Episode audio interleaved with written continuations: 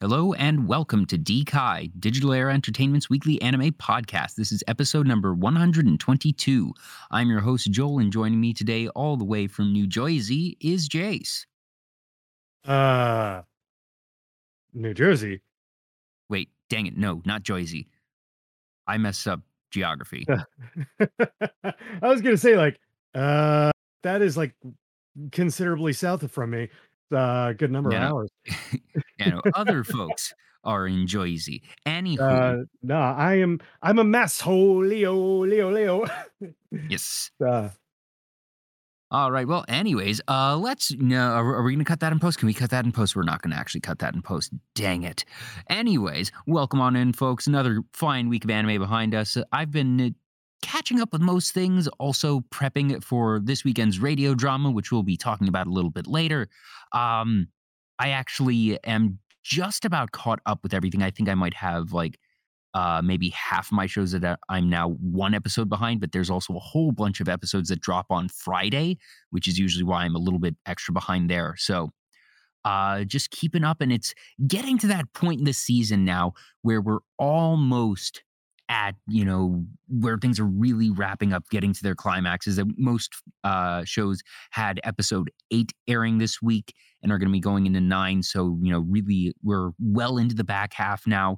And it's usually i find about episode 9 that last quarter that things really really ramp up. So you know just for me like i've said that uh, even if nothing this season has necessarily been shocking at this point in time it's just been still so solid that uh Lycoris Recoil in particular just continues to perform and apparently i learned this just yesterday hideo kojima is a uh vocal uh, lic- licorice i'm not sure if it's licorice or licorice but uh a licorico fan and that his uh, recommendation or uh, his endorsement has actually been printed on the latest version of it was either the light novel or the manga.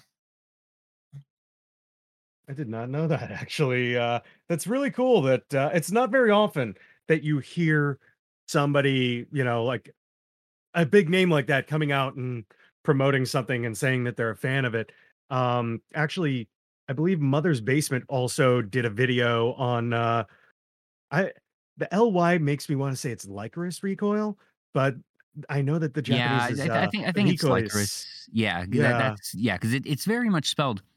L- l- it's L Y C O R I S, so licorice or licorice, but it Yeah. just sort of sounds like it's supposed to be licorice. But uh, anywho, Yeah, Yeah. but anyway, uh yeah, I mean uh, Mother's Basement did a video. I think they compared it to John Wick, and I'm like, okay, like I didn't really see the connection so much with that, but I mean, like the action is kind of on that level.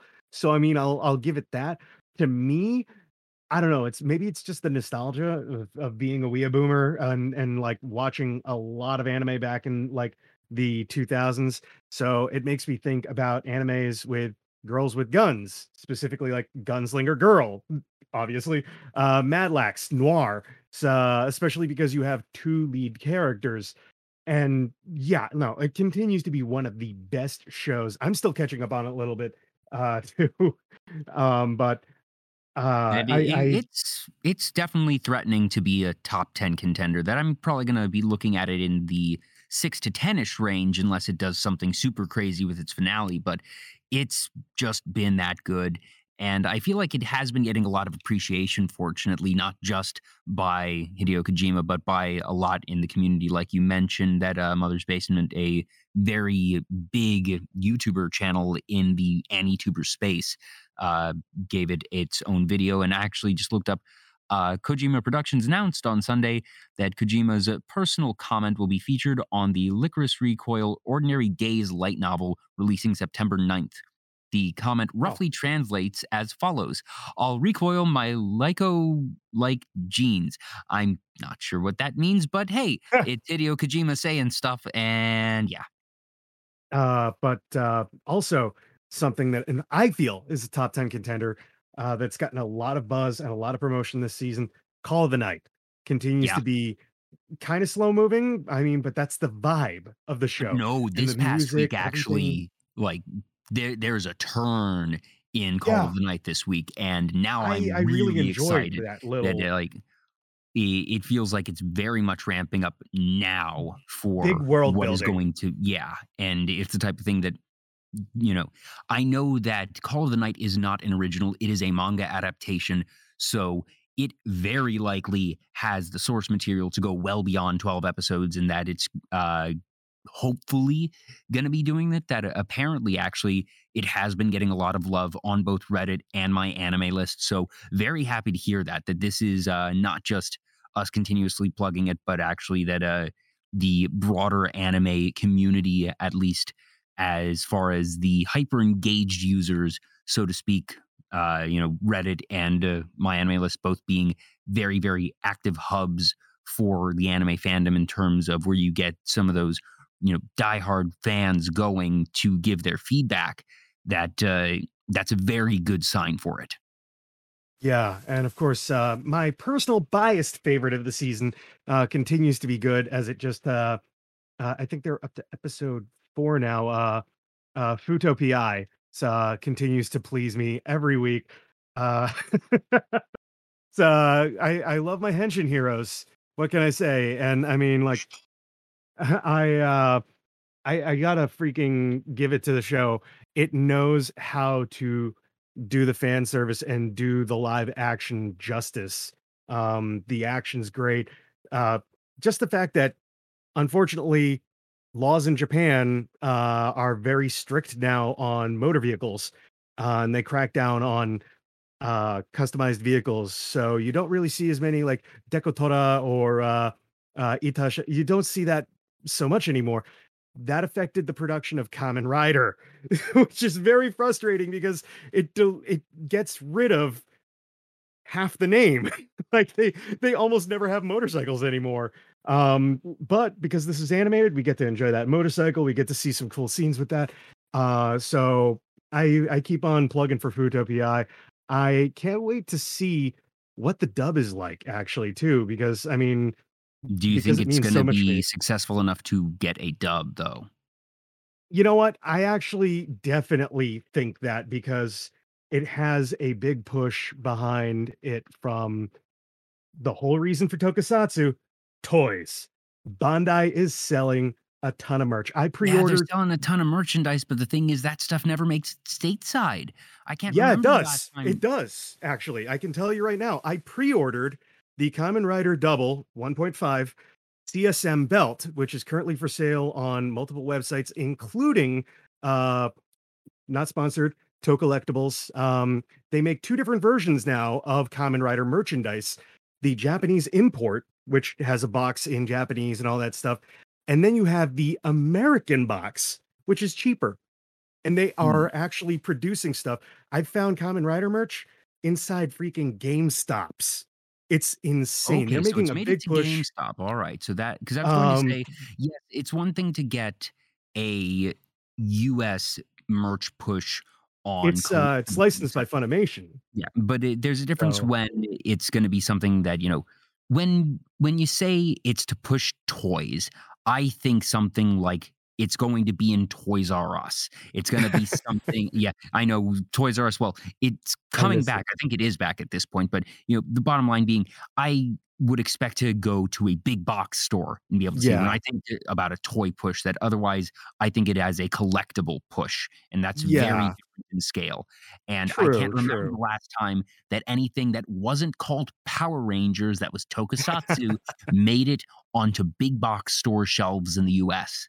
And that is I part of uh why. And also, I just can't remember the last time that there has been a, uh, you know, a, a tokusatsu dub for something that was mainline mainline tokusatsu because obviously we had stuff for uh Miss Koruitsu and yep. some of these other genre shows but uh, correct me if I'm wrong that uh PI is a actual proper canonical um Kamen It rider it actually is. It is a sequel to Kamen Rider Double, which aired, I believe, in 2009. Um, it Kamen Rider Double has not been adapted uh by Shout Factory yet, but Shout Factory holds the rights to produce Kamen Rider uh, video in the United States for Yeah, the having, mainline having the rights series. doesn't mean they're going to do it though, and that's why I remain a little bit skeptical. I hope that it gets the dub because you know Funimation does you have the rights, fans. you know, and Funimation usually dubs stuff when they put stuff out physically. So I mean, there's there's a lot of hope for it, especially because even Bandai is making a massive push with this over uh oh God, um well, just in general. Kamen Rider Kuuga's manga is coming stateside. There's an American-made Kamen Rider Zero One comic book coming out. They are really freaking pushing hard. It is um it is a good time to be a Tokusatsu fan. Well, I'm And glad that uh you're having that at least, and I'm glad that the uh, series I is think that performing for uh you. I think it will get a dub, but that's just my thought on it because there's such a big push from the rights owners. Um, but anyway, aside from my personal favorite, uh, Teppen compu- continues to make me laugh. Bakumatsu Bad Boys is still action packed, surprisingly dark uh, for something that looks so fun because it's the uh, character designer, the artist behind Shaman King, which is what drew me to it in the first place was historical uh, relevance and artist.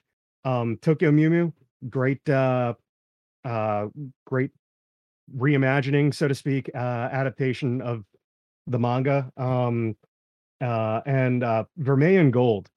I mean, like, I thought that that was going to be like this kind of comedic, haha, fan service, busty female devil, you know. No, they ramped up that drama. It looks like they're trying to tease a season two already, uh, as they already hit a sort of semi climax around like episode six and seven, um, with uh, Takehito Koyasu's character being a villain because of course he would be. I mean, he's Dio. uh, No, so yeah, I'm I'm glad to hear that that one's performed, and uh, Vermeil in Gold is based on a manga, so it has let's see here six volumes published as of time of recording. So that is definitely going to be enough to fill more than 12 episodes of an anime. So that you know it's not so much they're ramping up to a season two, but the source material is ramping up to not have been written to fulfill a single episode or a single season of anime. yeah. So there you go. Um, and I've also been catching up on a couple shows that are coming out with a new season next. Uh, well, new season next season. Uh, My Hero Academia Yeah, and Mob Psycho time. 100. I've been uh, watching those dubbed because it allows me to binge it a lot easier. And uh, of course, the dub really good. Um, and uh, yeah, I somehow managed to burn through more than half the series. I think I'm up to like episode 64, 65, Yes, something like that. So Yes. I I definitely will be for ready for both that Mob. Psycho by uh by next season. Um, which Yeah, is Mob also probably another reason why I'm a little behind on watching the new stuff. Yeah, and Mob Psycho isn't that difficult. It's just 12 episode seasons, right? I'm pretty sure it's a shorter one. Yeah, that you'll be able to catch up with that pretty easily. The other big development for me actually sort of just happened earlier today when I was reading an article on ANN about RWBY: Ice Queendom. And it Oh, was a interview with the folks at Shaft about, you know, the the process and everything that, you know, working with Rooster Teeth and just some of the background. And one of the things they said was that Shaft and Rooster Teeth actually first spoke with each other while Monty was still alive. So that wow. put that puts their first conversations prior to 2015 between seasons two and three of the show. And that uh, obviously Monty passed and that things went quiet for a while, that it hasn't been an active production, but that was they had their first conversations, multiple initial conversations prior to 2015. And that uh, somewhere along the line, those conversations resumed. So this was not a, a, a spur of the moment thing. The other Yeah. piece that was very interesting was that they used the phrase that they felt that this was the right time to tell this chapter of the story, and specifically that they have worked very actively with the folks at Rooster Teeth to make sure that there are no contradictions in the story, which tells me that this might not be a, an alternate timeline. This might not be a different piece. And that one of the things I've said was, will they find a way to weave it into the story? And now that I'm actively thinking back, nothing they've done has contradicted the established canon. That there is this glut of new story here, yes. And there's pieces of the first three episodes of recap that omitted parts from the original telling of it, but that's not necessarily saying those things didn't happen in the original telling, that it's just, all right, we're not showing it on screen here, but it still stands. Meanwhile, I look at everything and say, okay, this is a very big development, but at the same time, frankly, one of the big complaints that some folks have had over the years about RWBY is oh, Weiss had such a drastic character change between seasons one and two. And I I always felt like uh, Weiss already showed a lot of development as a character in what was already mm. written. But at the same time, if you now put this into the canon, that kind of shuts up a lot of folks of all right where did some of this development come from well it's there's a lot of development for weiss happening right here and so i think the actual answer is that yes they plan to just say this is canon. This happened at this point in time and it, it will be interesting now to see if that is their path. Will they have any mention of these events happening in the main series, or is this just going to become a bit of extra background, a bit of fleshing out for us as the viewer, but that uh, because of how we know this chapter has to end if it's going to be in canon, which is to say everyone survives and the rest of the series happens, because this would happen between seasons one and two of the series. So it, mm. it's very, very, very early on.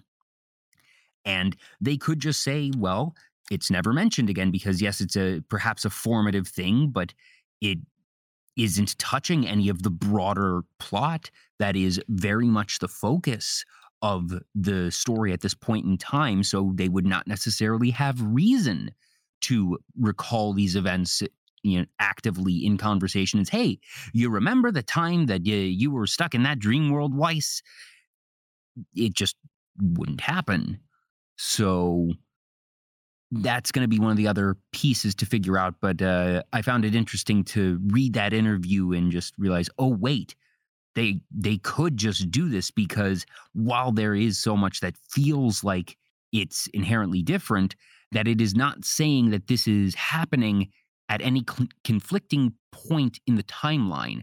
So mm. it, I guess I'm okay with this. That it, it's surprising, not unheard of, certainly, but uh, an interesting thing. And uh, I've very much been enjoying these last two episodes in particular that uh, talk about things ramping up, and that this last episode definitely set up what is going to be the final act. That uh, it's clear that the the final four episodes are going to be something even more different from the first eight. And that's all I can say without going into major spoilers territory. Um, the other piece I'll say was that there was something like an Evangelion reference this week. Huh. And that's all I can oh, say God. once again. Um, I, I believe it was Teppen actually had a triple reference at one point. Uh, and I, I wrote this down because I was like, you gotta be kidding me. Um, one of the girls from the sci-fi alien troop, uh, which I can't remember the name of right now, she references with a laser gun. She calls it the RX Ava 999. Huh. So it's like, oh, Kamen Rider Black RX, Evangelion, Galaxy Express 999. Damn, that is a hell of a combo of references. nice. Well, let's get on to our main topic. And the way that we came to our topic today was a very funny one.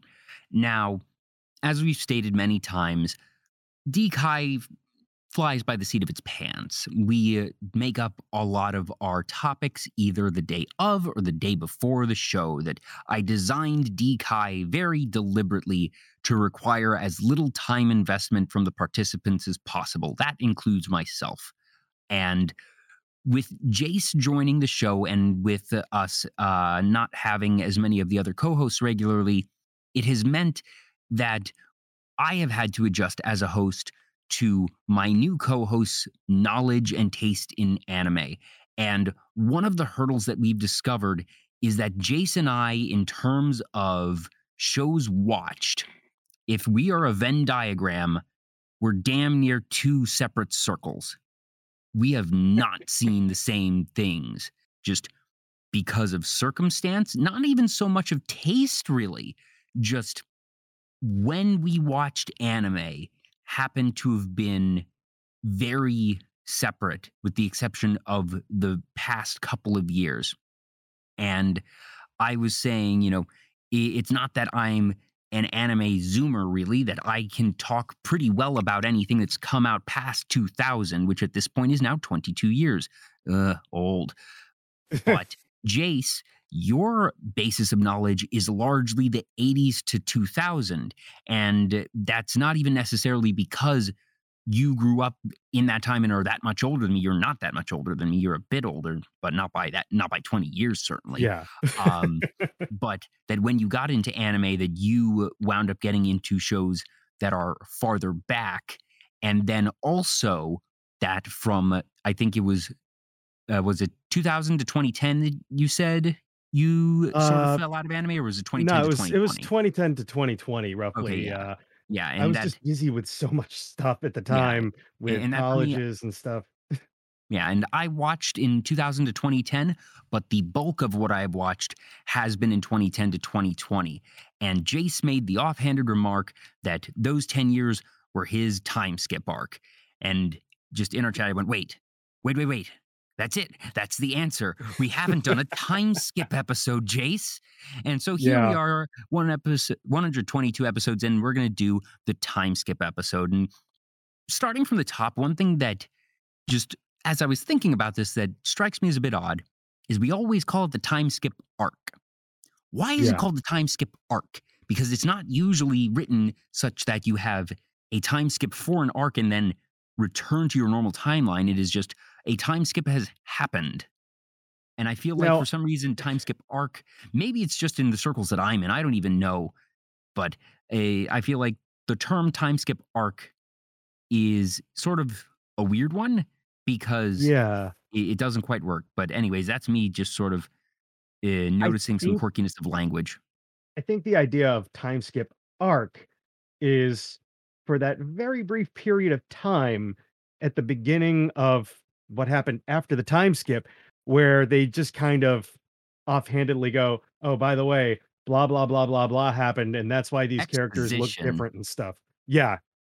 It's just exposition basically for like however many episodes or how much of one episode they want to do.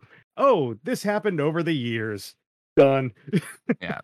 And that there have been many, many instances of time skip. And, you know, it's not something that is unique to anime, certainly, but it happens a bit more in anime, I would say, than in traditional American media. That Yeah. usually, you know, if you get a sitcom, it's the sitcom is going to stay the same, and that if time is going to pass, it's going to happen naturally. That some of these shows, you know, Friends or Full House, Yep. that they span a decade, and that you ha- will have time progression for sure, but it is much more difficult in well, first off, any live action production to have a time skip because if you're going to do a time skip in a live action production that is anything beyond a matter of months, it's going to have to require an actual pause in production. And productions don't like that. Studios don't like that because, you know, why would you stop this thing and then pick it up again later? That's that doesn't make sense. Especially sense. the uh the big popular shows that run weekly uh yeah. you know your your shonen jumps and your uh uh i i can't remember what sailor moon was published in but uh, basically and- and we're not anything gonna that count- popular Yeah, and we're not going to count revivals that you know Hmm, were discontinued and then picked up again with time having passed in universe. That this is something that either between episodes or seasons with relatively short times that you know if certain things happen between seasons, yeah, there might be a little bit of time delay in between the things, but uh, it, that's where we're going to be looking today. And there's a good number of really long run on shonens that have this, but they have it in some very interesting ways because they usually classify it as a different show altogether. Starting Yeah. Early, early on, you have Dragon Ball to Dragon Ball Z, which Yep. it's just it's certainly a time skip. It goes from Goku being this small kid to being this big buff adult. Uh, I forget what the exact Having a kid. yeah having a kid. Well, I forget. Does he have Gohan already? Yeah, at right this- at the beginning. yeah, he does. Yeah, he does. Um, and I forget what the exact difference is in terms of years, but it's a pretty jarring one in that, for our purposes, I'm going to count something like that as a time skip because uh, as we'll mention with a couple other shows as well, that the progression of Dragon Ball to Dragon Ball Z in terms of publishing was eh, essentially uninterrupted. That it wasn't Dragon Ball was published and then sat around for a decade and then Dragon Ball Z happened. That it was only, I, I forget if it was uh, completely continuous or if it was just a matter of a year or two, but it was pretty short order. Similarly, uh, it was uninterrupted with Naruto to Naruto Shippuden. That, a, for all Mm. intents and purposes, I would call Shippuden just Naruto, and it's really Yeah. just that is the name that you staple on the end of it to indicate this is post time skip. That's really all it is. I mean, how many how many years was Naruto? Like I, I looked up Dragon Ball to Z and I'm kind of shocked because apparently there are very small time skips that are not noticeable in Dragon Ball, leading up to the point where the time skip between Dragon Ball and Z is only a five year uh jump, which is very weird. I'm like, how did Goku get so big in five years? Like he had a growth spurt or something. Like Saiyans are nuts. But uh Naruto, this list here that I found said two and a half years. Uh again, Yeah, yeah. how did the yeah. characters grow so much in two and a half years? Puberty, dude. Puberty. uh that crazy anime steroid puberty. Yep. And it, to be fair, that does make sense for Naruto that one, they are in their early teens. So, of all Yeah. the times in their life to actually undergo significant physical changes, that is going to be the time. Yeah. Uh, and that that is about where you find it for Naruto and Shippuden. Um, and in both of these cases, uh, you have the addition of a title factor, I suppose, you know, the Z and Shippuden. So it's interesting there, but uh, yeah, double checking that, like we said, for Dragon Ball, it doesn't actually have that big a change. But eh, one of the interesting things I find in these particular ones is that since they are run ons, they do not bother to undergo a lot of exposition immediately.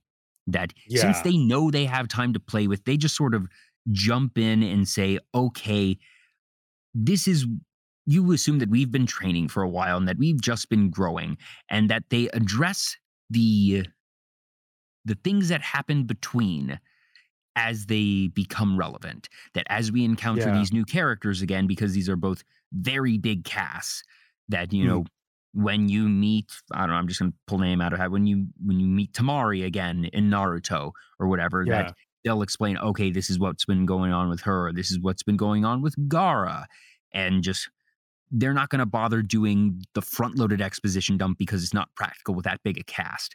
But Yeah. just as we go we say oh this is stuff that happened. This is uh you know sometimes it might be as simple as yeah they've been training and you know, one sentence and we brush along or in certain things there may have been really significant life events that happened in those two and a half years and that they just take those as they come Uh, uh, I I feel like some of them just kind of give it the three years later mhm. treatment. Now, un- in terms of shows that have time skip arcs that are less, uh, well, not less drastic, uh, for for shorter shows, because this happens in One Piece. It happens in a couple other long running Hmm. shonens, but going into some shorter form shows, one of the first ones that had just a really big time skip that uh, sort of stuck out for me because you can just very clearly delineate all right, what is pre and post time skip? And that's Gurren Lagann. Mm, That somewhere around the, oh, I'd say 60 ish, 70 ish percent point in the show. So you're very deep in that Yeah. there is, I forget how many years of a change. I think it's like, it's might be five ish. Hmm. Uh, it is a seven year time skip. That's what it is. okay. And Yeah, you've I seen mean, Gurren uh, Lagann, correct? I've only watched a little bit of it actually. Oh I- my gosh, that's dude. That's been th- I, see I got a mean, massive to-do list. this is what like, I'm working with. This is what It's, I'm working uh, with. Because, well, in my defense, Gurren Lagann was 2007. Yeah, I mean, I I don't even remember what I was watching back then. I mean, like I can look at like all the DVDs on my shelves, and I I can't even fathom what I watched back then because Also, I was it's correct. just It was it's 2007. Yeah, um, it was just a blur. Plus, streaming wasn't a thing then, too. So I mean, like having to get the DVDs and stuff, you only have so much money. This is true. So, um, I, I I can't even remember. Yeah, that was the year I started a fairly decent job and was getting back into buying things, but I was mostly making a ton of cosplay and not buying so much anime uh at the time. So, but yeah, um thinking Yeah, about uh thinking about time skips, one that comes to mind and it's a massive oof. Clannad. See what I mean, folks? I haven't seen Clannad. It's uh it's it's by key. And if it's by key, you know that there's going to be some sort of dramatic, horribly gut-punchingly bad twist Yeah, there's gonna that be will make you times. feel. Yeah, like all of their work. Like I can't even I can't think of anything that didn't have that. Clannad, there's a five-year time skip literally in the middle of the show, like towards the end of it. And it's just so freaking depressing. It's like, oh my god. Uh I I, don't want to ruin it because Clannad is one of the greats from that time period. uh, just based on the animation, it's a very clean show. It's a very beautiful show. He always had beautiful animes because they were a light novel uh company first and foremost. And so I I, don't want to ruin what happened. I assume but- this happened after a death of some sort. It's just sort of how it goes. So, am I right though? Is, is it after a Um, death? yeah, yeah, it is after a death. And uh You, you know what else had a uh, time skip after a death? Death Note. And you Hmm. know what? See what we're talking about, folks? I was I actually asked Jace just last week, "Hey, have you seen Death Note?" No, he hasn't seen Death Note. Ugh. So I can't go into the full thing here because god damn it, Jace, you need to see Death Note. here's the thing. I didn't have to watch it because I had friends who are so obsessed with it that they basically would talk about it 24/7 to the point where I just so didn't feel- want to watch it. Ugh, they they like were really so annoying about it. Like I just Aw. could not deal with like especially I mean like I hate to say that they were annoying about it but the fandom was really bad back then. Fandoms were just awful. fandoms in in general were 2000s. bad then, but I, True, I feel like they were worse because all you had for fandoms at that point in time was your local fandom. So, so Yeah. my guess is when you say the fandom was annoying, you mean the kids at your school were annoying. Nah, because I was I was I was out of college. I only went to college for like 2 years before I left. And so I was working at the time and so the, by fandom I mean what I saw at conventions because I was going to a lot of cons back then throughout New England. And uh I mean I Mm, Okay, will say still, so re- rephrased. Wasn't that the kids at your school were annoying, but it was that the folks you interacted with locally were annoying. Yeah, Because throughout that- the New England area, it was just like, how did Death Note explode this much? And I mean, to be fair, I will I will give it this. My friends who kind of annoyed me with that, they spoiled both that and Black Butler because they cosplayed the hell out of it. Because one of my friends blatantly looked like the main character from Black Butler and looked like L. He was just scrawny, messy black hair. He would just groom it. Boom, Yeah, Black Butler Tall, tall, pale black hair. There you go.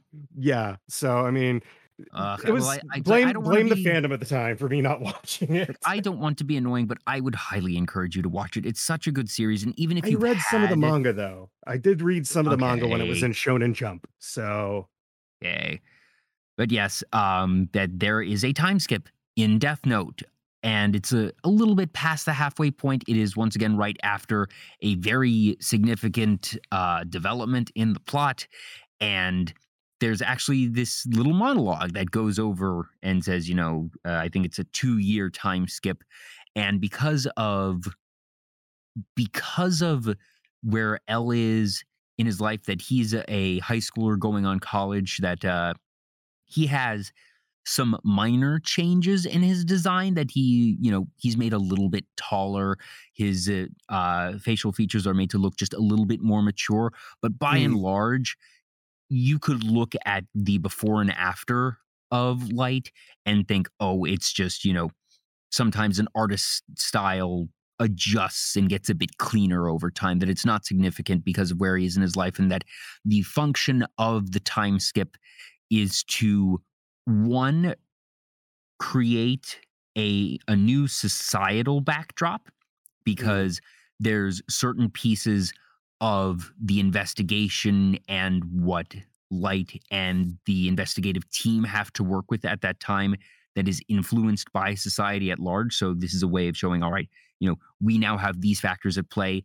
It also justifies light being in a slightly greater position of authority because you know over time you will be able to gain further trust and that uh you know as you work with people you get closer to them and then being able to just sort of hand wave and say all right light now has this increased level of trust yada yada yada it certainly helps and they had done a good job of sowing those seeds earlier in the series so there was nothing post time skip arc that didn't make sense but yeah. its use here as a narrative tool, I think, was actually one of the more seamless instances because you were basically able to just have a two years later, just basically a minute scene of that and just a slight narration. I think it's basically the only time in the series, really, that there is a narrator at play Hmm. and that you just then resume and, well, we're here two years later. so I'd say this next one, uh, because I have watched this. In fact, it's coming back uh next month uh to Netflix. JoJo's Bizarre Adventure. It can be argued Yeah. that that series Has features a time time skip. skips. Yeah, it's uh even though people affectionately refer to each individual thing as if it's its own manga, so to speak, because they do have a definitive beginning and end to it. So it's part one, part two, and each one has that nickname to it, you know. So you have Stone Ocean is the current one. Um, but it's debatable despite that, because I feel like that's more like more like a debate amongst fans because we don't even know how I Araki abso- I feels about it. absolutely, I, I absolutely feel like it is the same thing as Dragon Ball to Z or Naruto to Shippuden. Yeah. That it is a an added suffix to Mm. clarify offhand where you are. And yes, they are separate seasons. Yes, they're separate characters, but the story of the Joestar family is a contiguous story that yes it is the story of joseph joestar and then later you know Jolyne joestar and that they are individuals with their own individual characters but yeah, the story of jojo's bizarre adventure is because it is the story of the joestar family. That is why yeah, the title is what it is. That is why it continues. That, uh, and as it works with JoJo's Bizarre Adventure, that this is the story of multiple generations, and that Yeah. naturally, when you're going through the generations, you're going to have to skip time. That we start off way back in I don't remember if it's supposed to be like the you know 17 or 1800s, but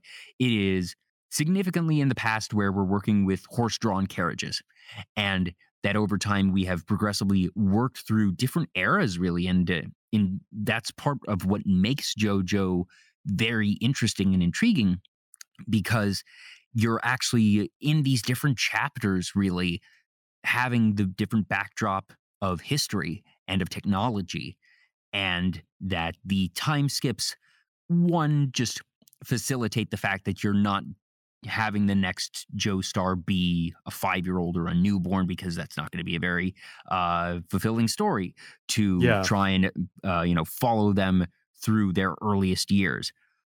But at the same time, it, uh, it's less for their character development and more for the Yeah. plot at large because like it that this is to just cut out these large chunks of time to get to the important parts of the family history. Yeah, I mean, and the thing is, is that when you look at, say, um, because it's all about accessibility to the audience too. So while JoJo was published in Weekly Shonen Jump, the audience strayed towards the older end of the like eight to twelve versus Dragon Ball's more, say, five to nine uh kind of demographic in there. So Dragon Ball, of course, you're going to have a very young protagonist because you want the kid to relate to it. Whereas JoJo, the older protagonist, kind of gives the kids this feeling of something to aspire to be, that, you know, big hero character where it's like, oh yeah, that's a really cool. I want to be like that. So I, I feel like uh JoJo kind of does it a bit well, I mean, because they don't have to do any kind of exposition either between the arcs, because the arcs all feel like self-contained series. So the only thing that ties them together is maybe a few brief cameos at the beginning of the season uh, or part, and that's it. maybe the villain at, towards the end, they go, "Oh, by the way, blah blah blah blah blah blah blah," and that's uh, it's it's just a good uh, it's just a good format because that generational and that age character um i think it's going to stand out for years as like one of the ways to tell a time skip Mm-hmm. Yep. Yep. Yeah. That and I guess one of the ways to tell a, as I said, a generational story because you're not going to normally have a a story that spans what is now literally hundreds of years in canon. I don't know how many hundreds of years, but it's been at least six generations, so it's been a while. uh, i want to say uh, it's yeah. the early or or rather late 1880s 1890s they left that one kind of ambiguous they tacked on years or specific historical points from then on because part two was during world war ii because there were nazis uh, so starting with part two they tacked actual dates onto it Mm. part one they were just like uh that was two generations previously take a wild guess when that was It's the olden times. Yeah. yeah um Oh, one very obvious one is Code Geass. There's your reference. Check the box. uh, I was very excited when we realized that this was going to be the episode because I was like, oh, well, we know exactly how we're going to work in the Code Geass reference because it just works. Because between seasons one and two, it's not the same type of time skip between seasons that you have for these run on shows, that this is not to uh, facilitate. Uh, you know, significant growth from the characters. Far from it. It facilitates regression of the characters and just to similar to Death Note, say, all right, these couple of factors have changed, but at the same time, uh, it's a very jarring one because the way season one ends and the way season two begins, you would not be blamed for just sort of blinking at your screen and screen and saying, wait a minute, did I miss something? Was there another episode in between here that I was supposed to watch and missed? mm, because yeah. just it, there's a a very if you were to watch these two episodes back to back the transition seems entirely illogical but that's the point that it has intentionally written itself to do something and it does some very cool things with parallels i will say and uh it is a one year time skip in this case so it's minor enough that there's not going to be this drastic difference. There really is no difference in character designs.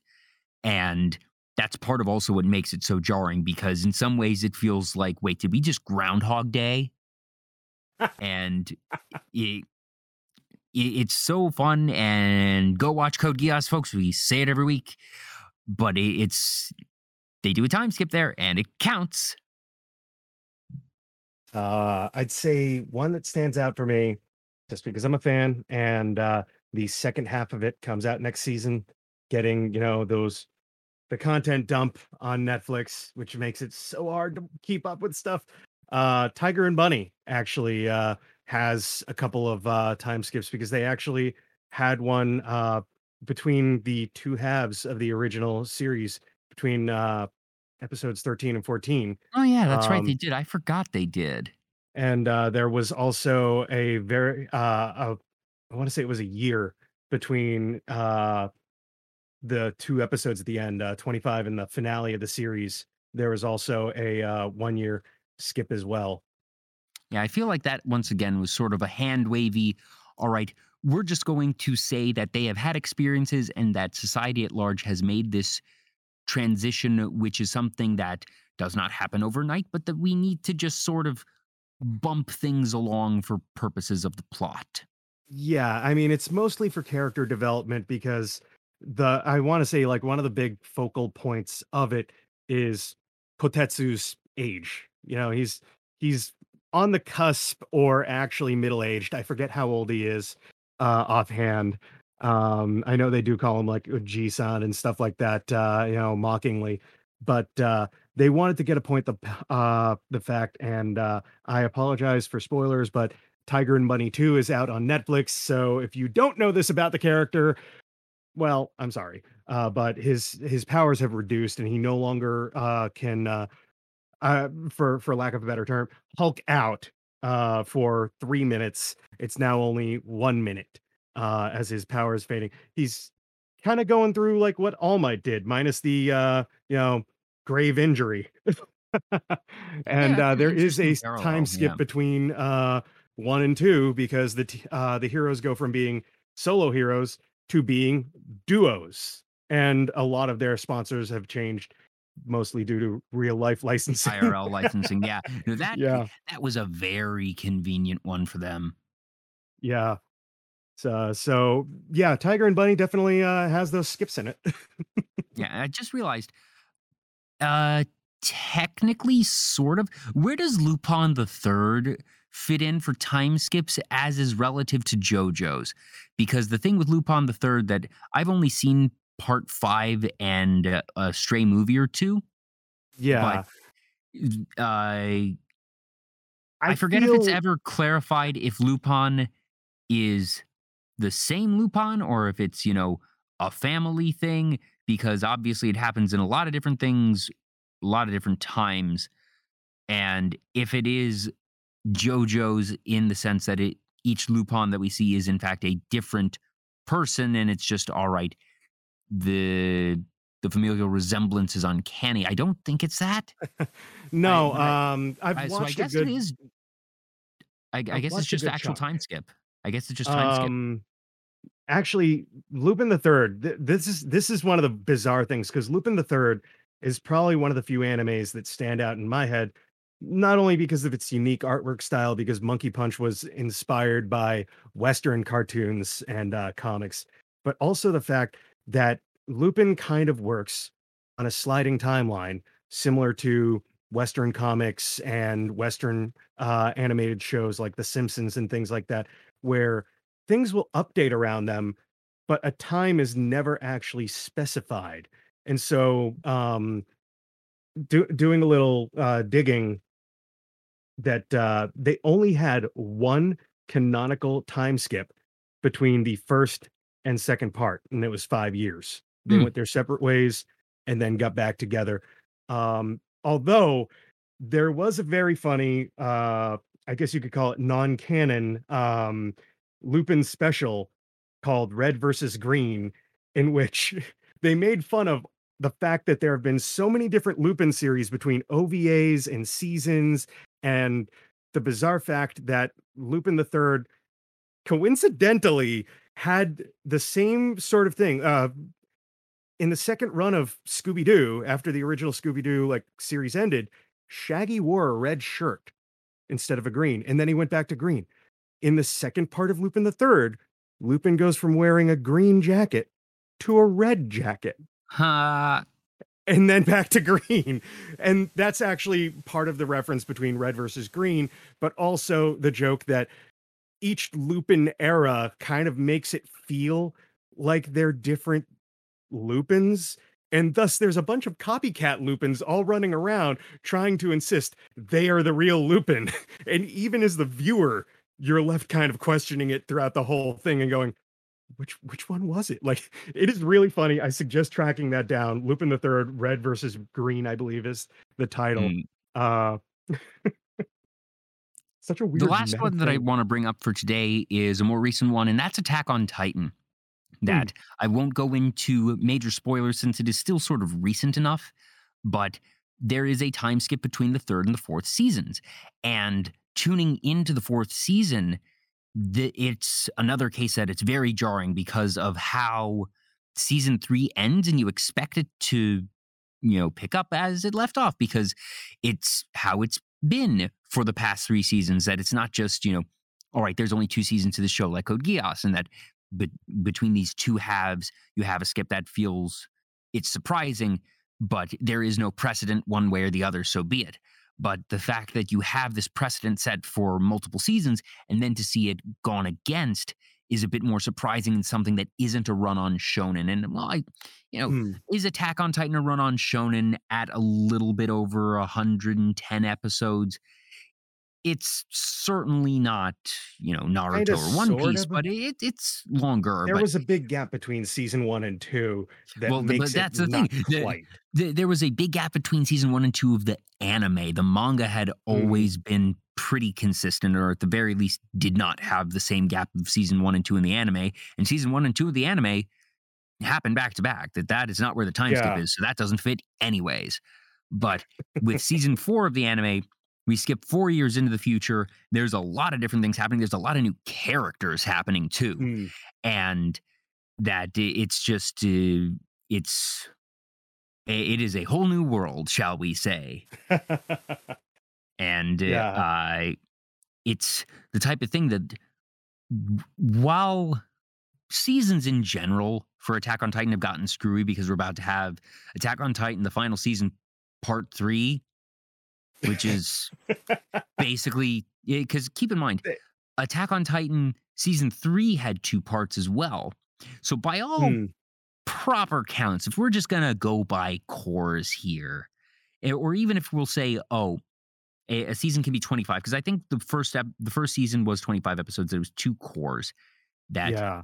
if we'll count them as 25 episode seasons that we're now on well no because we're only at uh, episode 100 and odd so this would still be five at the very least but yeah, Yeah. season tracking is screwy with attack on titan as a whole but it's the type of thing that it, this happened around episode 75ish i think it was somewhere around there and that the the differences are with four years you are absolutely seeing significant physical changes to all the characters that uh, they Mm. were pretty young early on so you're very much at that naruto shippuden time range of Yeah. just you're gonna hit puberty and that plus literal global events happening in the series have such a big change and while I won't necessarily say that there is actually a big tonal shift between seasons three and four, that Hmm. it's uh it's a very comprehensive time change to be certain. Yeah, I'd say uh the last one I want to bring up because I know we're close to the end of the show. Um, and this is one that I'm a fan of. Fist of the North Star had two time skips. And the first one at the very beginning almost makes it seem like a sort of prologue slash flashback because an unspecified number of years happen between his fight with Raoh and then the rest of the series. Oh, Uh, you know, now that you mention it, if we're gonna count sort of ones like those where it's even just mid season or sort of the idea of a prologue, I hadn't even thought about it, but My Next Life as a Villainess has a time Huh. skip as well. That the first three episodes happen in the characters' childhoods, that they're all five, six years old, and then it skips to them being in high school. And that in that case, like you said, that it feels like a, it was Yeah. actually a prologue really to it because there have not been significant time skips since that there's been, you know, like, oh, a semester has passed or whatever between seasons. Eh, I don't consider that a time skip. That if we're going to get to time skip, you have to be at least working with a magnitude of a year for and Yeah. some significant background, not just, oh, it's a new school year. Yeah, I mean, uh, Fist of the North Star, they really don't go into what happened. It's just, oh, he probably wandered. He was looking for uh I'm forgetting her name at the time. um, because Raoh in uh insisted that she was still alive despite the implication that uh she was dead. Um, and it's just one of those things where it's like, oh, so he just kind of wandered looking around for uh Yuria, that was her name. Um, and then there's a second time skip because he has two companions. They're both kids. Um, and then boom, they're young adults. So uh, that was uh between anime series. So they refer to them as series, not seasons, because it was ongoing. There was a break, and then it came back. So, uh, but between those two, uh, his two companions aged up uh, considerably. So I want to say like maybe if I had to take a guess, like six years, maybe like I don't know, or five. They don't say.